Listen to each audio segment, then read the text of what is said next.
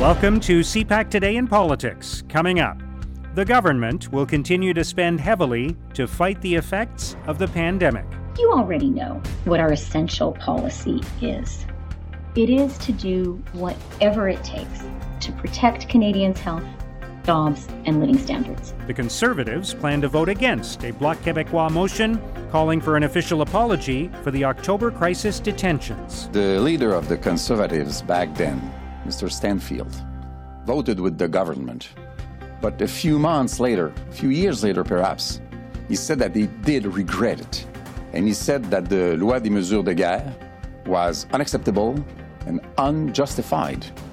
If Mr. Stanfield did say so, I believe that logically the conservatives of today will agree with the Bloc Québécois. And a vote on banning conversion therapy exposes divisions within the Conservative caucus. The overwhelming consensus in the Conservative Party is that they do not want to make this rift public because I think it was a very calculated tactic on Justin Trudeau's part to bring forward this bill and try and expose some of these cracks. It's Thursday, October the 29th. I'm Mark Sutcliffe. Let's get right to the top political stories this morning. I'm joined by National Post columnist John Ivison. Good morning, John. Morning, Mark. Let's talk about Chrystia Freeland's speech yesterday. Uh, what were some of the takeaways from your perspective as she defended the government's spending and the lack of a fiscal anchor and talked about how uh, this might have to continue for some time as the pandemic continues to affect Canadians? Yeah, well, she said that fiscal targets will come at some point, but emergency spending must stay in place for now. You know, a lot of what she said was uncontroversial, as she pointed out herself, that the idea that the government was going to stand by and watch families and businesses go broke, well, nobody was really suggesting that. Nobody thought that was going to happen. So, but it was the rest of her speech that was problematic for me. She spent a lot of time talking about how Canada can afford the current spending spree because interest charges as a share of GDP are 100 year lows. So, therefore, the idea that we're going to have another debt crisis like the mid 1990s is not going to happen. She said it's a poor general who fights the last war. You know, it's implicitly dismissing a lot of the criticism that's been going around from people like former Bank of Canada Governor David Dodge and ex TD uh, Chief Economist Don Drummond. Uh, she said that none of the factors that were drove that crisis in the 1990s hold true today. Principally, high interest rates. You know, where 38 cents on the dollar were being spent uh, servicing 38 cents on, of, of, tax on the tax revenue dollar was being spent uh, servicing the debt. I mean, we're nowhere near that these days. But clearly, the uh, the uh, deficits are high, and we don't know how the government is going to respond to that. I mean, what what is going to be their target? Are they going to bring deficits down, for example, to 100 billion billion dollars a year? From the you know wherever we are now. It could be as much as 400 billion. So that was kind of problematic. I, think a lot of people are very uncomfortable with the idea that we're relying on low interest rates to, to handle this problem, which which uh, you know clearly you're not going to be paying that debt off. You're just relying on the interest rates being low uh, and essentially handing the problem off to future generations. The other thing that struck me was that she she didn't really have much to say about what's going to happen beyond the pandemic. There was no real idea of a sustained economic growth plan. And I think that that is also upsetting a lot of people because they feel at this stage in the game we should have a plan on how to get out of it. Now, just by coincidence, or, maybe not coincidence, the Business Council of Canada released its own plan, and it kind of filled in a lot of those gaps that were in the minister's speech. Yeah. So what what do you think some of those gaps are, and and what kind of growth plan can there be post pandemic? Well, some of the things that were were happening pre pandemic will happen again. I think. I mean, we've got to start attracting immigrants again with specialized skill sets, retaining international students, boosting the, uh, the the participation rate in the labour force of women. There are a number of other things that are well known and long standing problems like broadband coverage, uh, interprovincial trade barriers, uncompetitive personal income tax rates in some provinces. But the one thing that, that struck me and struck other people who, who've looked at this is that the government hasn't really talked about innovation or the digital economy in recent times. It came up with this super clusters idea and then really hasn't talked about it too much. And in fact, a lot of the, a number of companies who are members of, the, of, a group called the Council of Canadian Innovators, which is a business group focused on helping tech firms scale up. They pointed out that the government has talked a good game and not really done much here. And they're calling on the government to use the procurement facility of the government to actually gear that spending towards Canadian high tech firms. You know, it sounds kind of protectionist. It sounds like it's picking winners and losers, but that seems to be what's happening elsewhere. And as the Business Council pointed out today, full market neutrality is not possible any longer. So I think that, that those kinds of ideas are, are, still absent. The government seems to be totally, I mean, who can blame it for being focused on the pandemic? But it also has to, to rely on more than low interest rates to get us out of this mess. And really, I think the, the, the, there is no substitute for economic growth. Yeah, and is that going to be the solution ultimately? There are people saying, well, there's a day of reckoning coming. We're going to have to have higher taxes. We're going to have to pay back this this huge debt that we've incurred during the pandemic. But is that the case, or can that just be added to our national debt? Uh, can that be kept at a manageable level, and can growth uh, simply close the gap and allow the government to get back into balance or closer to balance down the road? Well, Canada can sustain large deficits. There's no doubt about that. Don Drummond, the, the, the TD, former TD economist, came up with a range of scenarios last week. One of them is that we have deficits of $100 billion a year going forward. You know, that takes the debt to GDP ratio into the 60% range, double what the, what the Liberals had said it was going to be. But while these interest rates are so low, the uh, it, it does essentially uh, it's still affordable. But if you add $100 billion of new debt every single year, you are going to end up with a whopping bill at the end of the day. And at some point, interest rates are going to go up. And at some point, international markets are going to say, well, I think Canada is not looking sustainable anymore. You know, we're going to remove its uh, AAA credit rating. We're going to demand higher interest payments to uh, to take on its debt. I mean, it cannot be a good thing in perpetuity to rack up massive deficits. We know that. I mean, the laws of economics have not been suspended uh, just because we've got low interest rates. All right, let's turn to a couple of other stories, John. Yesterday in the House of Commons, there was a vote on a ban on conversion therapy. And there were some conservative MPs who voted against it. They were allowed to vote with their conscience on, uh, conscience on this issue.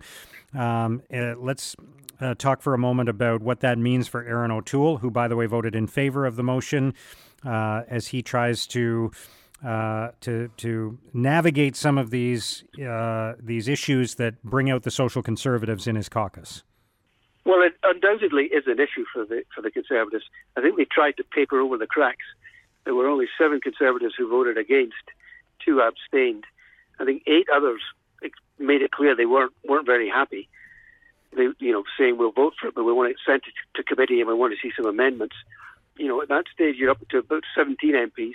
There were 23 MPs who didn't vote. It's not clear to me how many of those were Conservatives, but clearly some of them were, including former leader Andrew Scheer. So potentially, you could have as many as 40 MPs in the in the Conservative ranks who are not happy with the way the leader uh, urged them to vote. So, you know, I think it's, it is an issue. I think the overwhelming consensus in the Conservative Party is that they do not want to make this rift public because I think it was a very calculated tactic on Justin Trudeau's part to bring forward this bill and try and expose some of these cracks. But you know, by and large, I think they've gotten away with it. But the, the but the divisions are still there, and the opposite the uh, the government will try and exploit them every which way. Meanwhile, the Bloc Québécois is trying to force a vote on a motion that would have the uh, House demand an apology from the government over invoking the War Measures Act in 1970. To have the Prime Minister apologize for that. It was his father, Prime Minister Trudeau at the time, uh, Pierre Trudeau, of course, who invoked the War Measures Act during the FLQ crisis in October 1970. Um, there's obviously some politics at play here. Um, what do you think about this effort by the Bloc Québécois to have Justin Trudeau apologize for something effectively that his father did. Right, but I think Trudeau is reaping the whirlwind of, of apologizing to just about every other uh, marginalized and, and, offended group in society. I think it's a bit disingenuous of, of Blanchet to try and do this. I mean, obviously, it, it must play well in Quebec because otherwise he wouldn't be doing it. But, uh, you know, as the, the Conservatives have pointed out, for them, the October crisis is about the death of the Deputy Premier of Quebec, Pierre Laporte. I would, I would hope there was more sympathy from that point of view than with the, the uh, terrorists who killed him. So, you know, clearly the War Measures Act was an extreme act by the by the uh, Trudeau the Elders government, but uh, you know, with the ben- that's with the benefit of hindsight.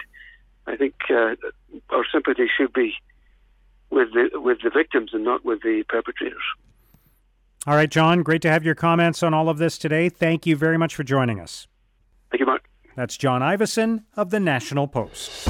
From the very beginning, we acted quickly uh, on countering this pandemic as best as we possibly could. Now, here's what political columnists and commentators are writing about today. In an editorial, the Globe and Mail argues opposition MPs are right to seek answers as Canada surpasses 10,000 deaths from COVID 19.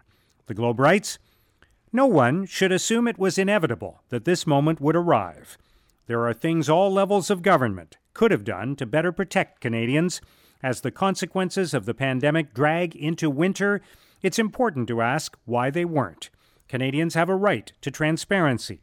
So it's good to see that the opposition parties have had the audacity to try to force the government to provide some answers. In the Toronto Star, Susan Delacourt asks if COVID 19 is the antidote to Trump style populism in Canada. Delacourt writes You don't need a doctorate in political science to understand why populism's charm has faded through the pandemic, at least the populism that is defined by mistrust of governments and experts. Governments are helping people hold their lives together, and experts are helping save lives. All Canadians need to do is glance south to see what happens when politicians drop the ball or ignore the medical advice they're getting. At Policy Options, Tony Charles argues that moving forward on the lobster fishery means addressing access and conservation. Charles writes Reconciliation and First Nations rights are national priorities. In fisheries, that means supporting better fishery access and more self governance. It also means a federal government role in supporting non Indigenous fishers who are impacted. What is happening in the fishery also provides lessons for reconciliation more broadly. Beyond the fishery, there is a need for attention to increasing Indigenous involvement in other parts of the economy. Now, here's what's coming up on Canada's political agenda. As we discussed, MPs will spend the day debating a Bloc Québécois motion asking the federal government for an official apology for the events of the October crisis of 1970. CPAC's Martin Stringer has the background on what will be a highly charged debate. Mark, this year is the 50th anniversary of the October crisis, as Quebecers have come to know it. And the Bloc Québécois decided to table this motion faced with Prime Minister Justin Trudeau's refusal to apologize for the actions of the federal government in October 1970. That was when a radical and violent group called the Front de Libération du Québec, or the FLQ, after several years of bombings, kidnapped a British trade representative to Canada, James Cross, and Quebec's Labour Minister, Pierre Laporte. In response, then Prime Minister Pierre Trudeau, at the request of Montreal and the province of Quebec, declared the War Measures Act and called in the Canadian Army. About a week later, Pierre Laporte's body was found in a car trunk. The Bloc Québécois is asking for the federal government to apologize for the fact that about 500 other people, other Quebecers, were arrested and detained for questioning by authorities. Most were never charged.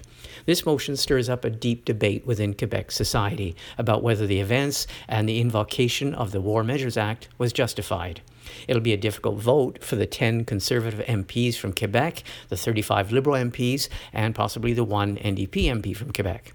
Conservative Quebec MP Gérard Deltell, his party's House leader, has already made it clear that he and his colleagues in the Conservative caucus will vote against the motion as they feel the federal government was justified because these were terrorist acts. Many federal liberals from Quebec feel the same way. But Bloc leader Yves-François Blanchet has promised to make this vote as high profile as possible, elevating it into a type of test of allegiance, a litmus test, or of a test of Quebec nationalist credentials. And he says he will try and make Quebec MPs who vote against the motion pay a political price. So, Mark, a debate and a vote to watch for. Thanks, Martin. Also today, the Prime Minister will speak with the Premier of Alberta and the Mayor of Edmonton before meeting virtually with the President of the European Council and the President of the European Commission. He will also make virtual visits to a school in Valley, Nova Scotia, and two businesses in Montreal. Agriculture Minister Marie-Claude Bibeau will make a funding announcement in support of farm workers in Prince Edward Island. Natural Resources Minister Seamus O'Regan will make a virtual announcement on reducing emissions in the energy sector. And NDP leader Jagmeet Singh will make an announcement about ending the profit driven care in long term care centers. And that's CPAC Today in Politics for Thursday, October the 29th. Tune into Primetime Politics tonight on CPAC for coverage of all the day's events. Our podcast returns tomorrow morning. Have a great day.